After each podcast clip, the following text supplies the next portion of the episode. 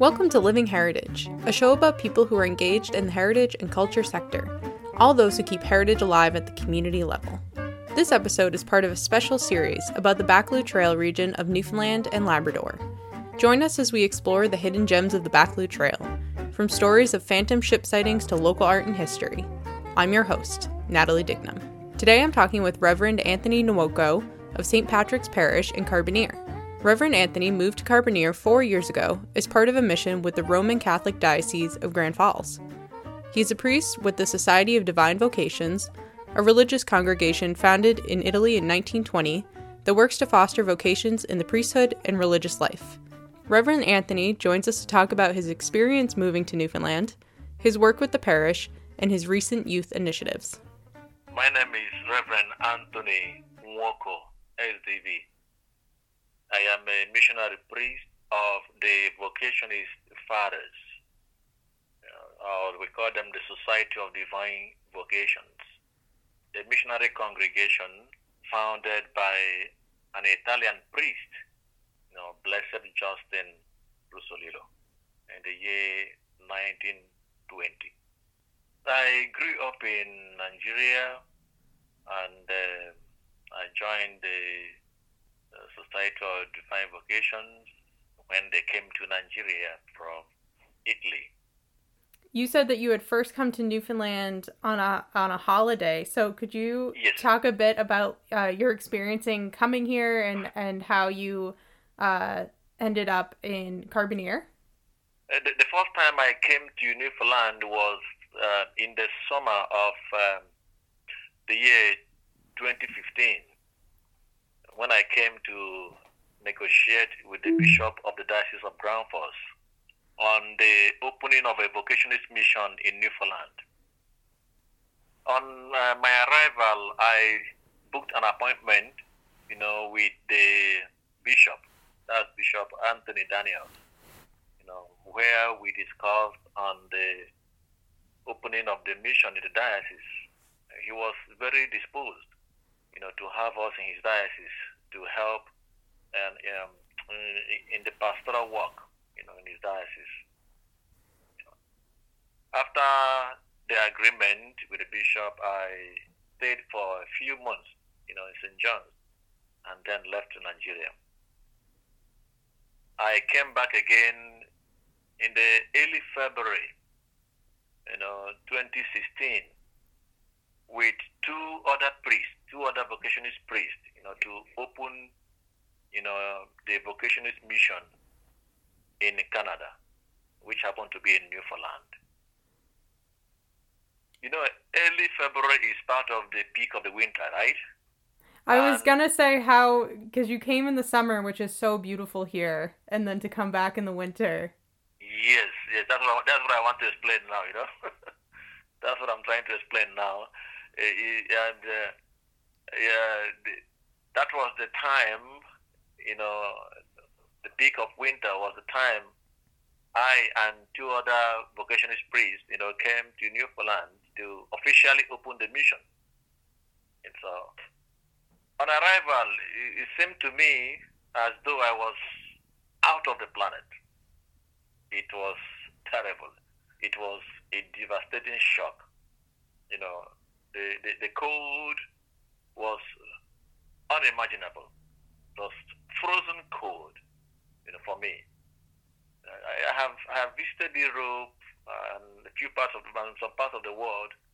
You know, I had not imagined a freezing cold like the one I encountered on that day. You know, I've read about cold in Canada. I've had people talk about cold in Canada. My friends, they always say Canada is a very cold country, you know.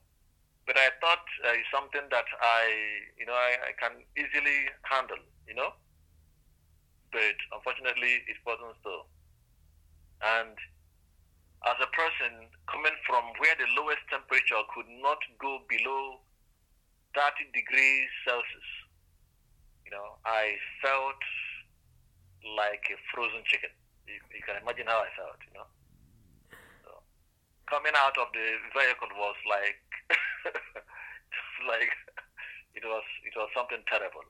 You know, my body was shaking, my hands became stiff, my nostrils were freezing up. Oh my! I, I was I was even hearing my my two jaws beating against one another uncontrollably. You know, but what cons- the only consolation I got that day was when I entered the car. You know, the heat in the car was the kind of consolation until we reached uh, we reached home, the cathedral. It's, it's really um, it's, uh, an experience, you know, an experience. Well, I remember one of the priests with me, you know, he asked me, "What is this?" You know, I I replied him in our native language. I said, "This is Oi," you know. I said, "This is code, code plus," you know, which is which is which is not something know ordinary, you know the the gorgeous look of the snow was interesting, you know. The gorgeous look of the snow was very, very interesting. But the cold that comes with it is very miserable. You know, I wish to see the snow fall, but I don't expect the cold. I don't want the cold. You know, I I will look out every day to behold the immaculate snow. but it's just a wish. I don't because I don't want the cold you know. So the cold, you know, keeps me miserable. You know, thank God I'm think I'm surviving it now. I'm I'm getting used to it now. So it's no longer an issue to me right now. Was this the first um, mission from Nigeria to Newfoundland, at least that you know of? Yeah, this is the first vocationalist mission in Canada. So it happened to be in Newfoundland. So after, after this, another one was opened in Grand Prairie, Alberta. So, but this is the first one that we opened. You know, that I came here with two other priests, and then others followed afterwards. Oh, okay. So, how many uh, vocational priests are there now in Newfoundland? In Newfoundland, we are six now. We are six now. Um, five in Grand Falls, and then one in St. John's. How has their experience been? When we came to the Diocese of Grand Falls, uh, I think the, the first thing the bishop did was to organize an orientation program, you know, for myself and my colleagues. You know, the educators taught us, you know, the language, the accent of the people, you know, the culture, the food, you know, and so many other things, you know. The,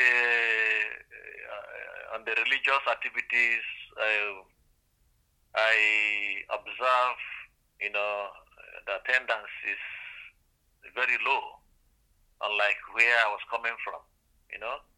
And here, entering the churches, you will see empty pews the majority of those in attendance are seniors.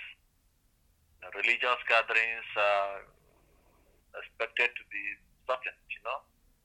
Masses on the weekend is expected to end within 40, 45 minutes, right?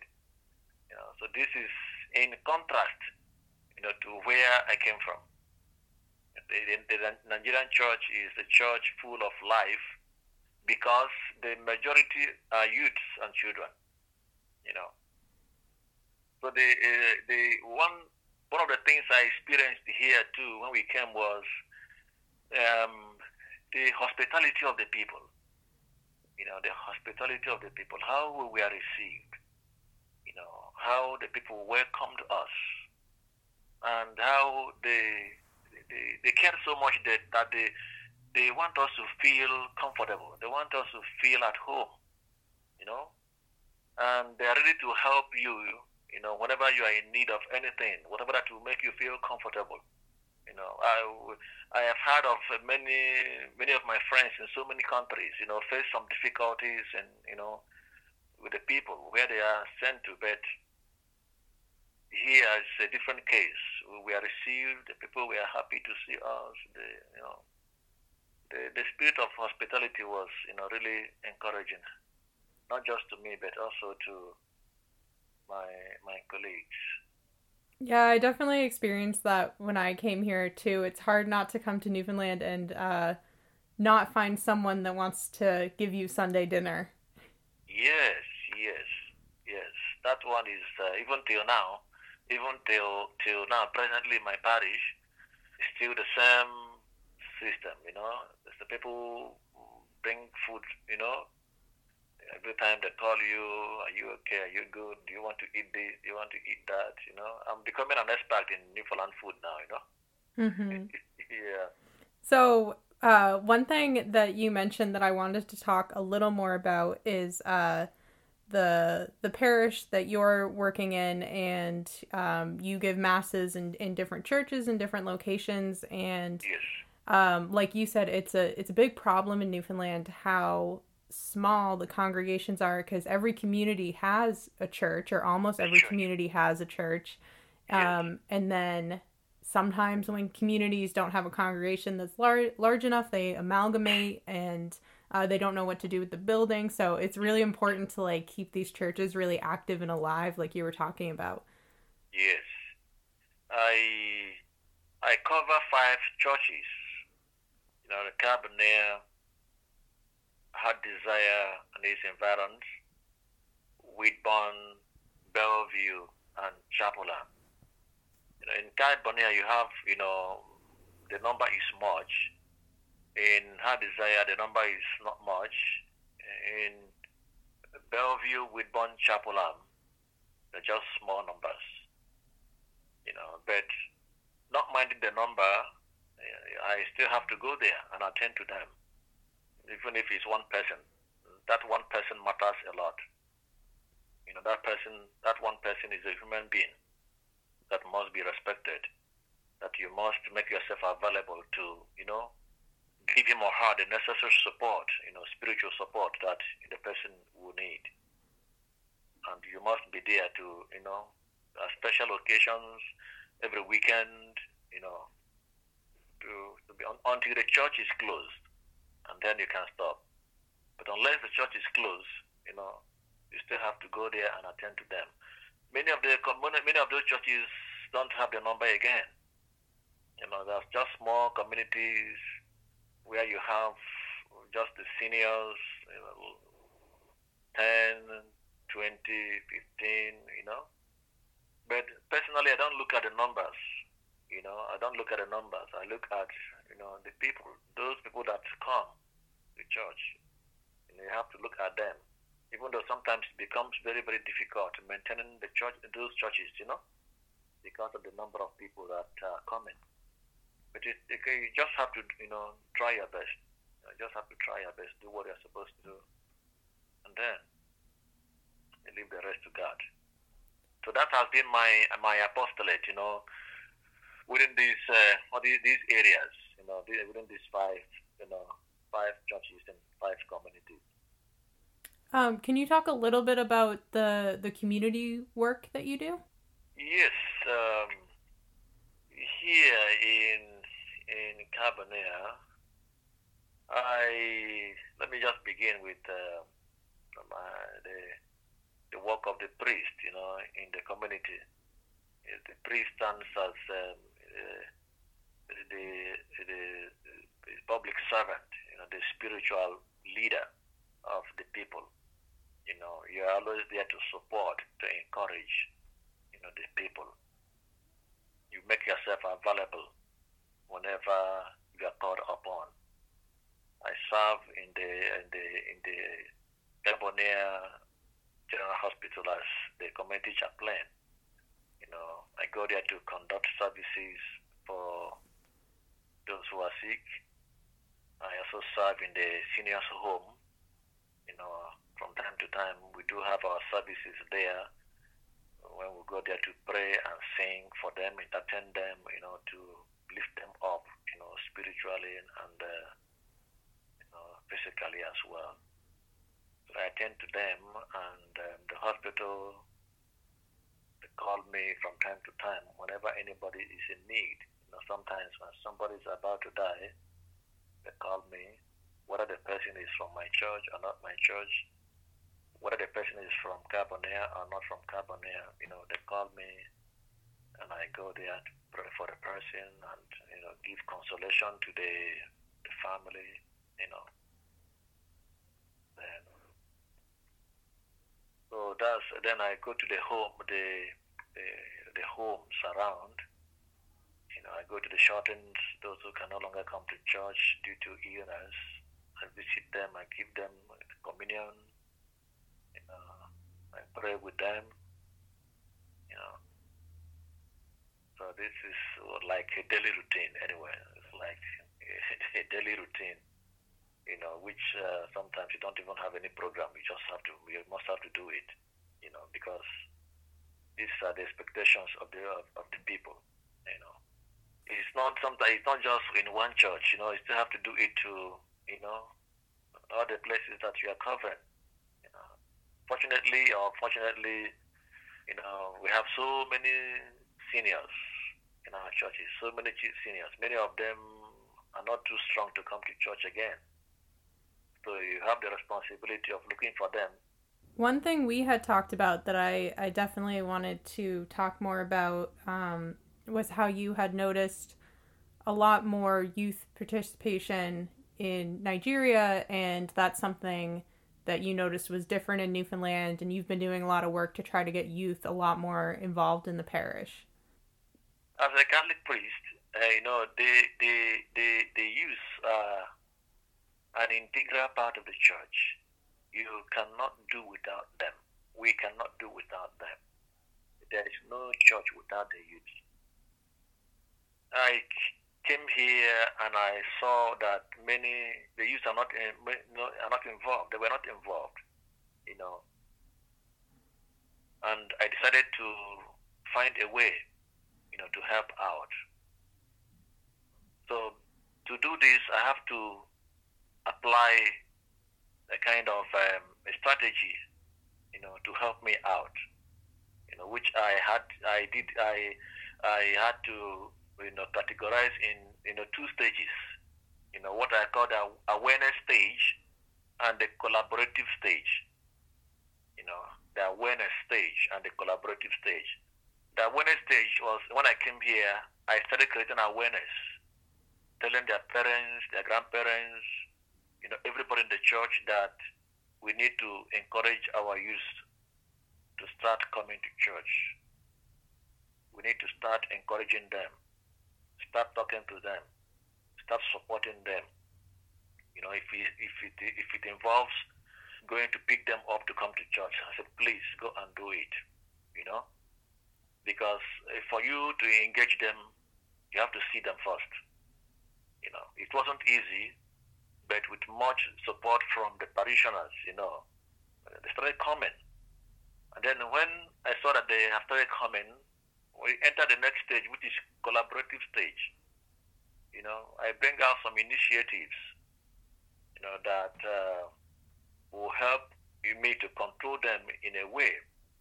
So every last Sunday of the of each month, the youths take charge of the different ministries in the church. They take charge of almost everything, apart from saying the priest saying the mass. They take charge of you know everything the choir, they read, they serve at the mass, at the altar, they pick up the collections, and things like that. And they were really enjoying it, you know, they were really enjoying it. And I assigned, um, I had to assign someone to be in charge, a youth, you know, leader, you know, which is someone that they know very well, someone that they can approach know, they may feel so free to approach me to ask me some questions, you know.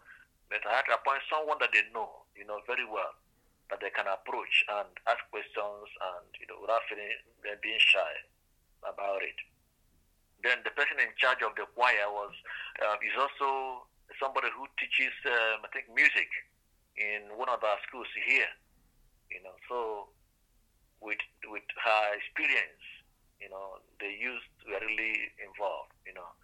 If you come to church in any of these uh, last Sundays, you can't but leave the church with smiles on your face because you will see talents, natural talents. The singing will be different.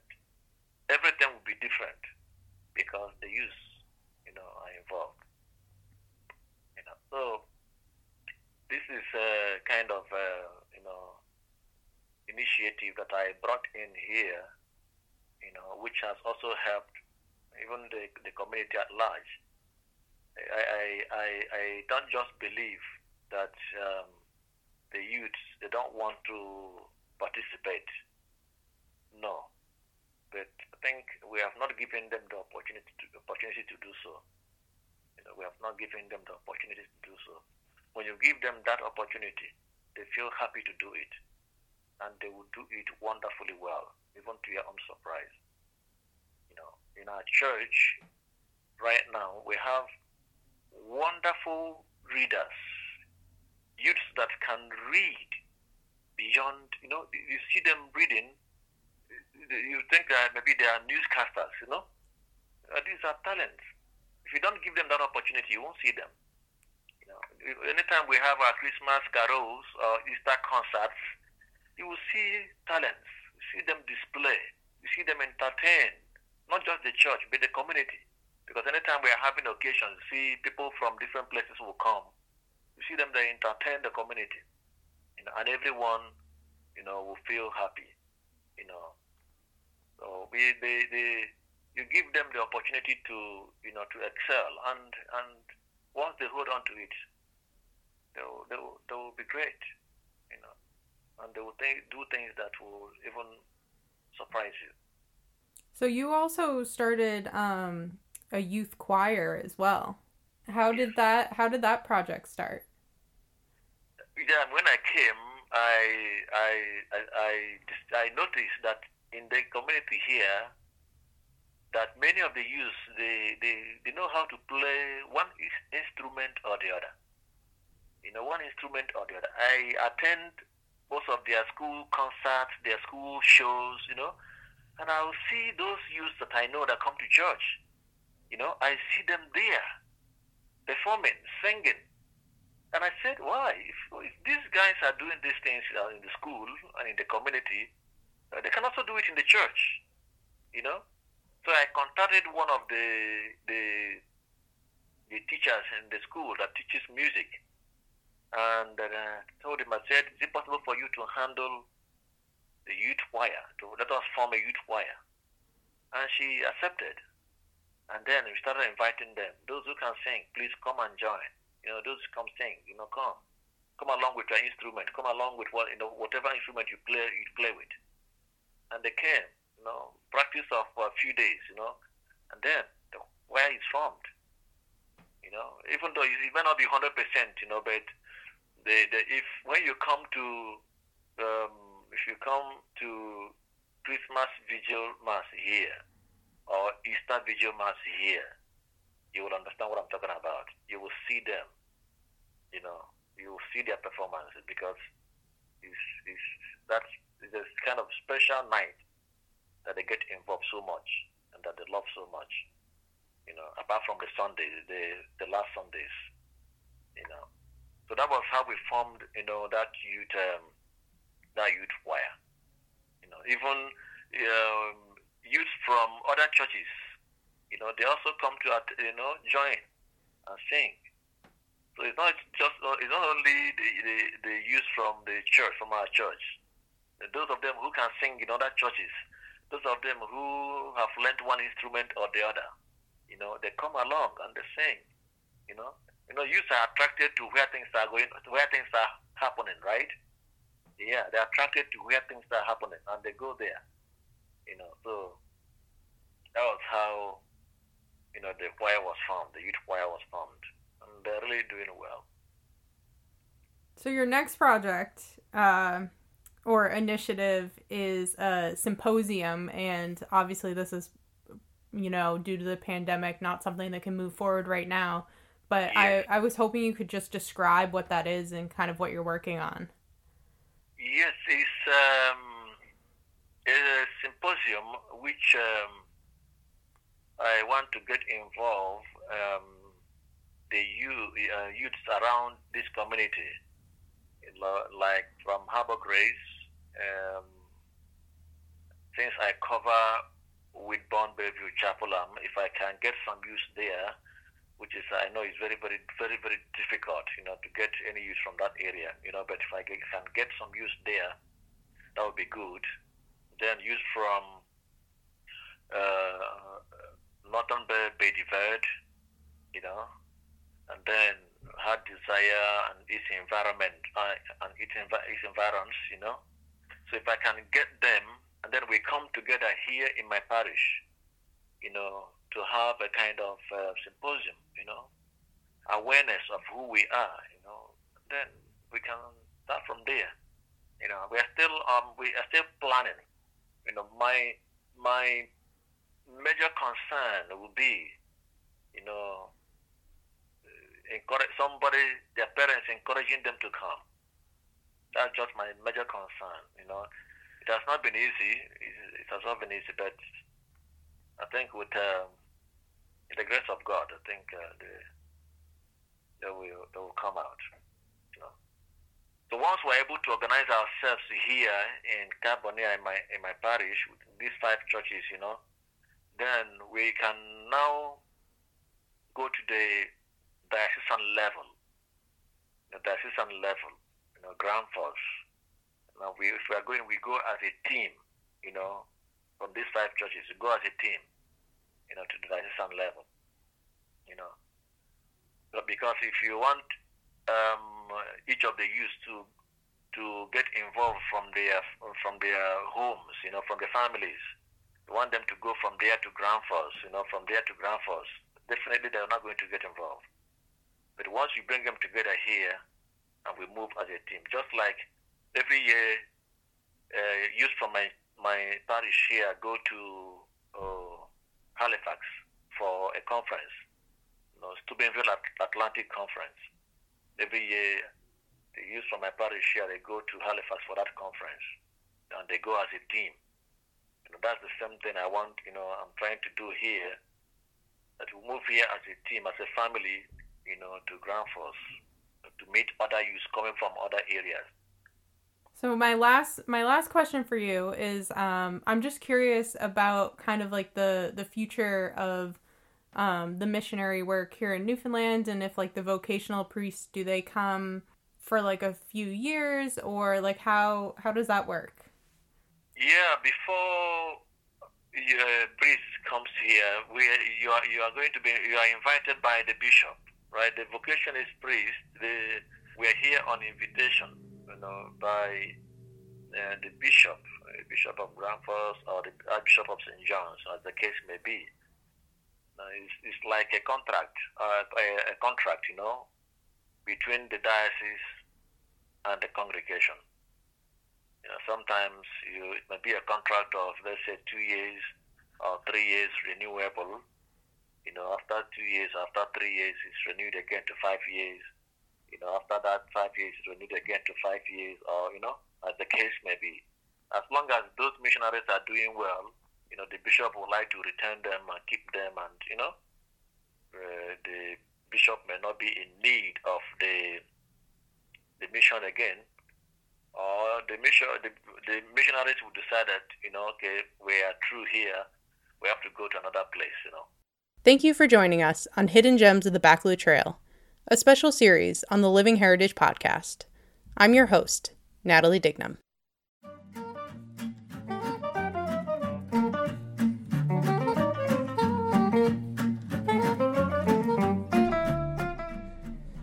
You've been listening to the Living Heritage Podcast, a co production of Heritage NL and CHMR Radio at Memorial University.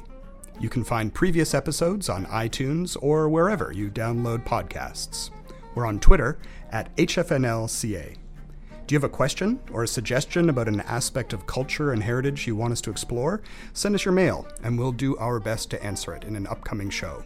Email us at livingheritagepodcast at gmail.com. Our theme music is by Lache Swing. Thanks for listening.